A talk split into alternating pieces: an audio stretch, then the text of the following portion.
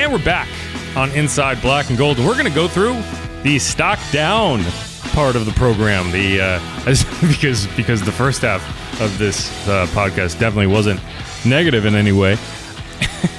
but man, it has been rough to say to say the least. Um, and I just, you know, why was Derek Carr on the field? That's the most frustrating thing to me is Derek Carr should not have played in this game. And you know, this is kind of like he's he's my first stock down player, but it's more of a duo because I want because it's hard to just say one. Derek Carr to Chris Olave. What the heck happened?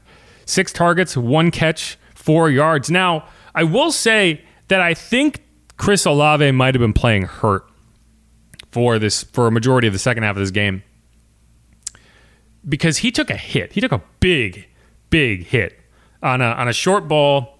I think it was in the second quarter. It might have been in the third quarter. Actually, it was. It was early in the third quarter. Ah, I could be wrong. Anyway, don't don't don't quote me on that. But he took a big hit on a short pass, and he kind of hobbled over to the sideline. Never won the injury tent, um, but he just didn't look right after that. And I, so I wouldn't be surprised if we see him on the injury report with something on Wednesday. But either way, he was out there got to be productive, got to do something. Derek threw the ball 37 times. He targeted him six times. He had one catch for six yards. That can't happen. But, you know, to me, it's like Derek. He, he, he, he, he won't use the shoulder as an excuse, and he shouldn't, you know. And, and like people are people say, oh, whatever, but like, no, he's not going to do that. But okay, one of two things is true. Either Derek Carr played with an injury that limited him at such a level that he hurt his team by being out there because he was ineffective. 23 for 37 for 127 yards. He was completely ineffective. He didn't turn the ball over. You give him that. So either either the shoulder was the reason or he's out there playing at a, at a low enough level that he's hurting his team. And he's perfectly healthy. But he's playing at a level so ineffective that he's hurting his team in that way. So which do you which would you prefer? Pick one. Neither is great. But at least if it's the shoulder, to some extent, you could hope that it would get better. So personally, I'm hoping that what we saw today was a hurt quarterback trying to get it done. And I you know, and, and I said this in the pregame, like the report I think Nick Underhill reported that, you know, he didn't have any pain on Saturday. He threw again, blah, blah, blah you know, the problem with this is the person who you're trusting to report the status of his shoulder is the guy who, by his own admission, said that he decided on Sunday night that he was going to start in this game. You heard that correctly. Not Sunday morning, not this morning, last week. He decided coming home from Green Bay that he was going to start in this game. So it wouldn't have mattered whether he was feeling pain. It wouldn't have mattered. he was going to tell you that he was ready to go. So there is a there is a as a head coach, as a coaching staff, you got to know. You got to understand and you got to say, "Hey, the doctors, all the doctors have told me that this is a minimum 1 to 2 week recovery timeline and I know that you want to be a want to be a warrior, but we're not putting you out there. And you know what? Part of me wonders if they didn't want to put Jameis out there just in case the offense looked good. oh, gosh. Anyway, stock down, man. Because if, if you went out there knowing that you were gonna that you couldn't be as effective as you needed to be, that's selfish. and if you went out there and were that ineffective, that's just bad. so I don't know. Neither of those options is good, but one of them has to be true. So uh, anyway, that's that's my first stock down. Chris Olave, you know, I, I saw some people questioning the effort. Again, I, I, I think he was hurt. I think he was dealing with something, but who, who knows? It, it's tough. You know, either way, the, the the offense looked demoralized by the end. So okay, let's let's move on. I, I did enough ranting about Derek Carr. You know, and I like Derek Carr a lot. I think Derek Carr is a great leader on this team. I just don't like how this went. You can't sit there and tell me we have faith in Jameis. We have faith in Jameis. We trust Jameis. Jameis can get it done. And then make a decision like you saw today, and and and it clearly went the way it did. Next stock down, and this is unfair. I'll, I'll preempt this by saying it's completely unfair. Marshon Lattimore. Come on, man. you know, Mike Evans only played half of this game. He still won that matchup. He had four catches, 40 yards. Let me double check that. I want to say four catches for 40 yards. Three catches for 40 yards. You know, I think one of those was not on Marshon, two of them were. And that doesn't bake in the third down play where Marshon got beat clean. You could argue it was offensive pass interference. Maybe it was. I don't. It, it's neither here nor there. Didn't get called. He got beat to the point that the only option he had available to him was from the ground to reach out and grab Mike Evans' legs and pull him to the ground. And it was a good play because if not, they're playing cover zero. That's a touchdown. he walks into the end zone. Easiest touchdown pass of Baker Mayfield's life. So realistically, it was a great play to prevent a touchdown, but it was a terrible play on third down because you left yourself with no option. In that matchup that you're supposed to win, and you're supposed to be the star. And, you know, again, this is unfair because if this was anybody else, you'd be like, you know what, he had a great game. I, he didn't have a bad game, but he didn't have the Marshon game that that you grow to expect and the Marshon game that the Saints defense kind of needs. Right? Like you you play a certain way on defense because you know you have Marshon out there who's going to lock down, is going to take away that guy. And Baker, you know, to for all his faults, Baker is not afraid to throw at anybody. You know, Baker went out first throw of the game, went right at Marshon. He set the standard for how he was going to approach that matchup. And you know, I think Marshon was kind of surprised because uh, you go into those matchups and he's covering him like a blanket, and the ball just didn't go there. Tom Brady never challenged Marshon, but Baker did. And uh, and and and Mike won that battle, and they went out at halftime with a hamstring, and that's when it kind of got weird because Chris Godwin is going to play a lot of the game in the slot, and Marshon's not going to go in the slot, so you can't just say, "Okay, Marshon, follow along, follow around Chris Godwin," and when Mike Evans went out, you saw the Bucks kind of go to this weird kind of hybrid design with their wide receivers, and so it kind of leaves Marshon's like, okay, who am I defending? and uh, yeah, it's it's kind of weird. Uh, and I, so, to, to some extent, I think Mike Evans going out made the Bucks a little more difficult to defend, and that's weird to say, but it just made them a little bit more unpredictable. Like what what what you were expecting them to do was no longer what they were doing because they didn't have Mike Evans. Um, and so like they just didn't throw at Marshon the rest of the game. I you know, there were points where I'm like, oh, Marshon is still out there. He's just standing alone on that side of the field because why would you throw at him? But, you know, I, I was disappointed in that. You know, this is probably the first time I watched a Marshon Mike Evans matchup where I thought Mike won. Um, and so, you know, again, it's not fair, but but because Marshon is that elite level player, I expect him to play at a higher level than he did today you know, and so he's a stock down. And and just because the defense as a whole, like it did not get the job done, right? Like again, like I like I said in the first segment, like you can't, you know, your your offense has done nothing, but it at least engineered two extended scoring drives to make it a one score game. But the defense was never able to get them the ball back with a chance to fail, you know, and that's that can't happen. Um, so you know, uh, there's that. My next stock down player is, again, I'm going to harp on the defense here. Anyone who tried to make a tackle. I don't know how many missed tackles there were in this game, but golly, how? I mean, the number of times I saw a play and was like, oh, stop. They got him. Third down. They stopped him short. And then all of a sudden, they're three yards past the, the line to gain. Like, what? Rachaad White, Ke'Shawn Vaughn, they ran the Saints ragged. I don't know what their numbers ended up being. Rachaad White, 15 carries for 56 yards. You know, it's crazy that it's not more than that. His long was 11, but it felt like his minimum was five. You know, like like the the I have to look, but I guarantee you, he had at least five or six runs between six and ten yards. Like it seemed like every time they ran up the middle, they were getting at least four or five yards. And this is a defense that is supposed to be built to stop the run. A four-three scheme is supposed to have beef in the middle, right? Like that's the whole point of it. You're, you're, you're, you're containing on the edges and you're stopping the run with these two big defensive tackles. Well, How are they running up the middle like that with guys named Ke'Shawn Vaughn and Rachaad White? What the heck? They don't even have their best their best interior lineman. Ryan Jensen's on IR. So what is happening? Um, you know, there was a play. I think it was Alontae Taylor. He got juked out of his shoes. That was on the touchdown drive. I think it was a third down play. The Chris Godwin catch late in the game. Demario Davis getting called for a hold. You know, like I don't think Demario had a great game. I don't think anyone on the defense had a great game. And I know there's comments in there saying, "Oh, they got a turnover. They got a turnover."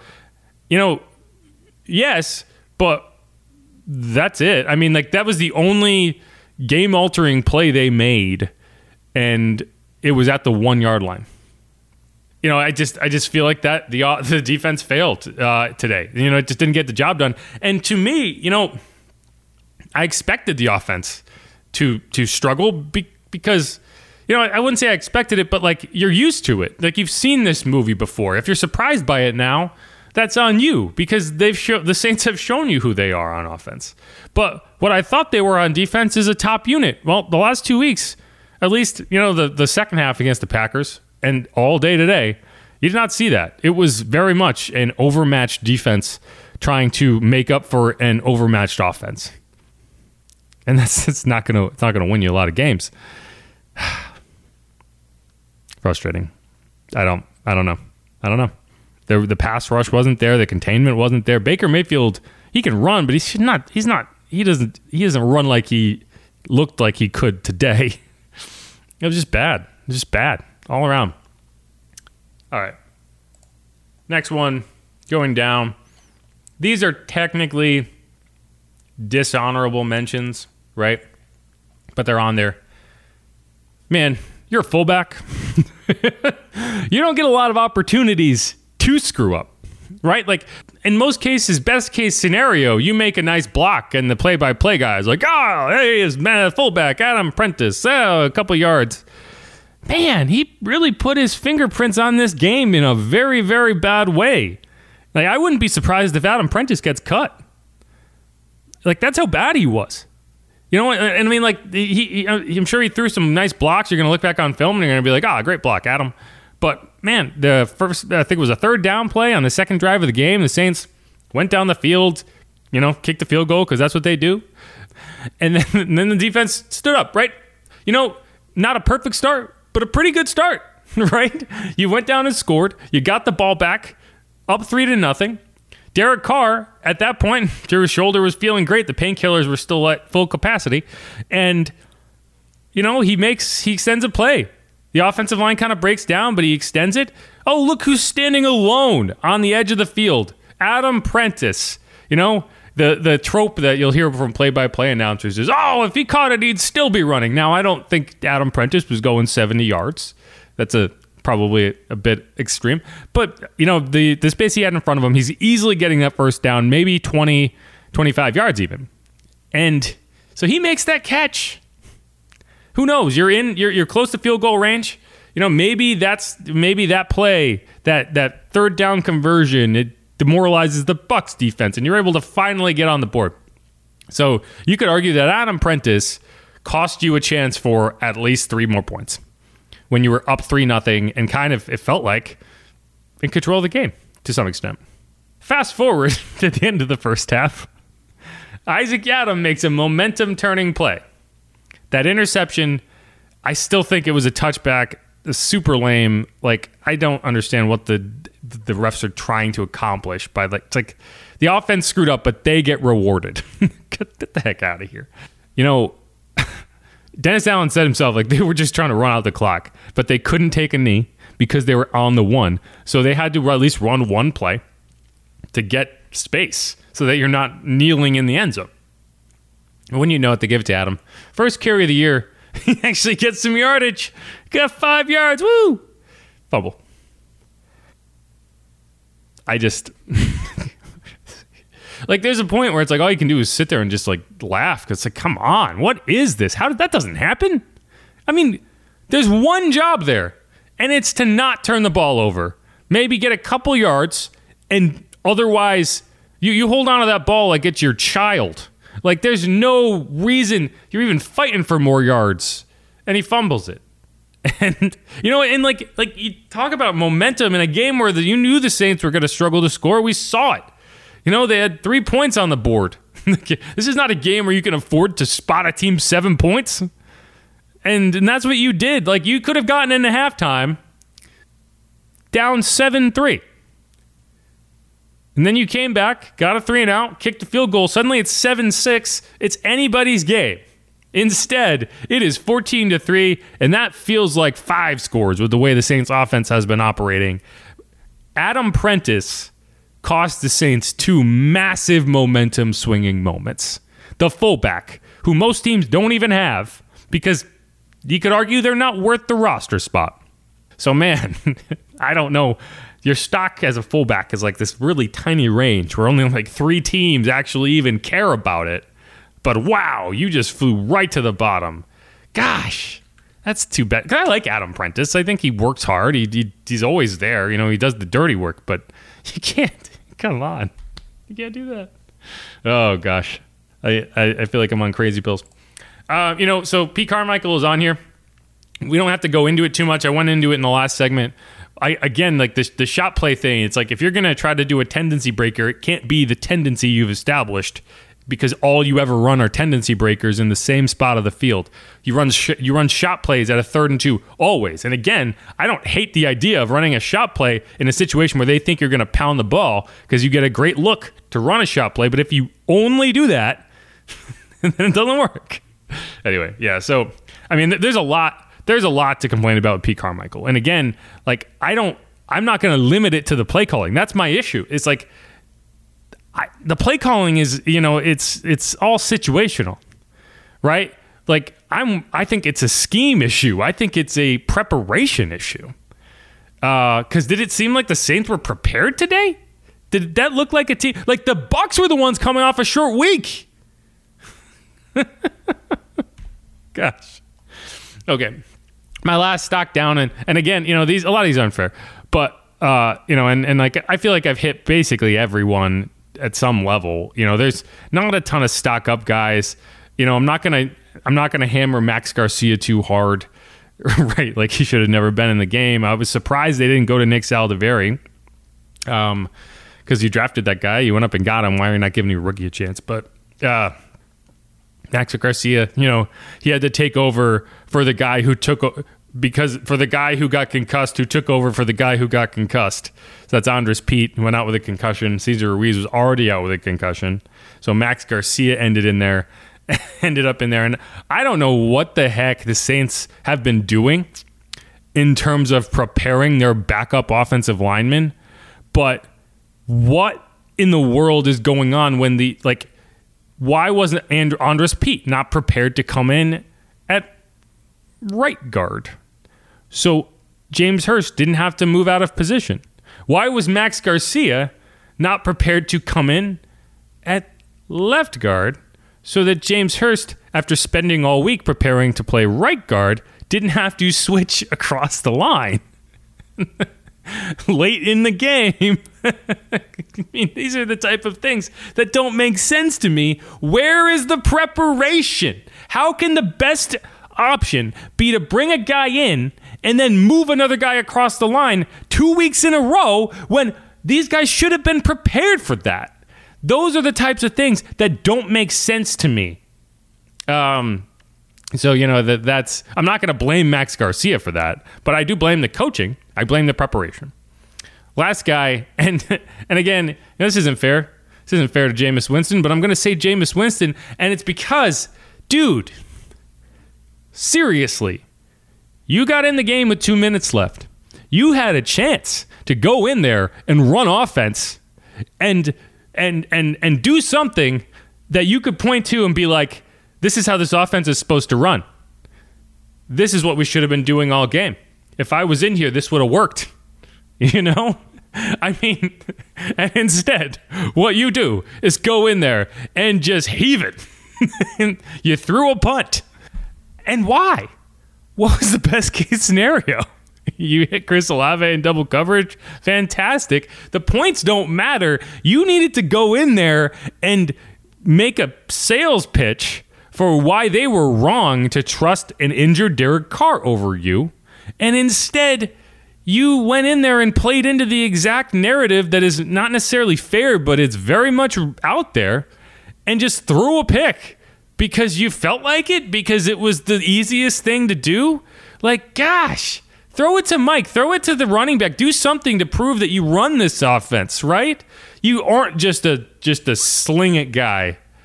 And that's what you did. And that was so strange to me. Like, I don't understand that at all. Like, what were you doing? It was like it's not like he was wide open. You threw into double coverage. You decided before the play started. I'm just taking a shot.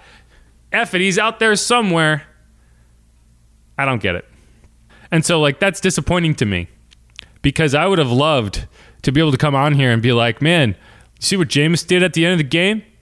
Yeah, maybe they should have thrown Jameis out there. Well, if that's what you're going to do, then it's hard to make that argument, Jameis. So he, he, that's that's a tough one for me, but I think he's on there. You know, there's a, there's a lot more we could go through, um, but been doing we've been on here for about 50 minutes, and all I've done is complain. And there's 120 or so comments in there that that I want to get through. So let's wrap that up. We're gonna come back. We're gonna hit the mailbag. This is Inside Black and Gold. I'm Jeff Nowak. Follow me on Twitter at Jeff underscore Nowak. Saints nine, Bucks 26. Doesn't sound any better when you say it in reverse. Saints two and two, Bucks three and one, very much in control of the division. The Falcons also lost today, so they are clear ahead in uh, the in the NFC South race. Uh, not uh, not not what not what you're hoping for when you came into today, but you know maybe we were all fools for not seeing this coming. Because uh, it seems like every Bucks matchup at the Superdome well, I guess not every Bucks matchup, but the last two years we've seen this exact same story play out. Today was worse. Um, but all right, I'm gonna I'm gonna wrap up this segment, go to the break, get the rest of these comments, and be right back.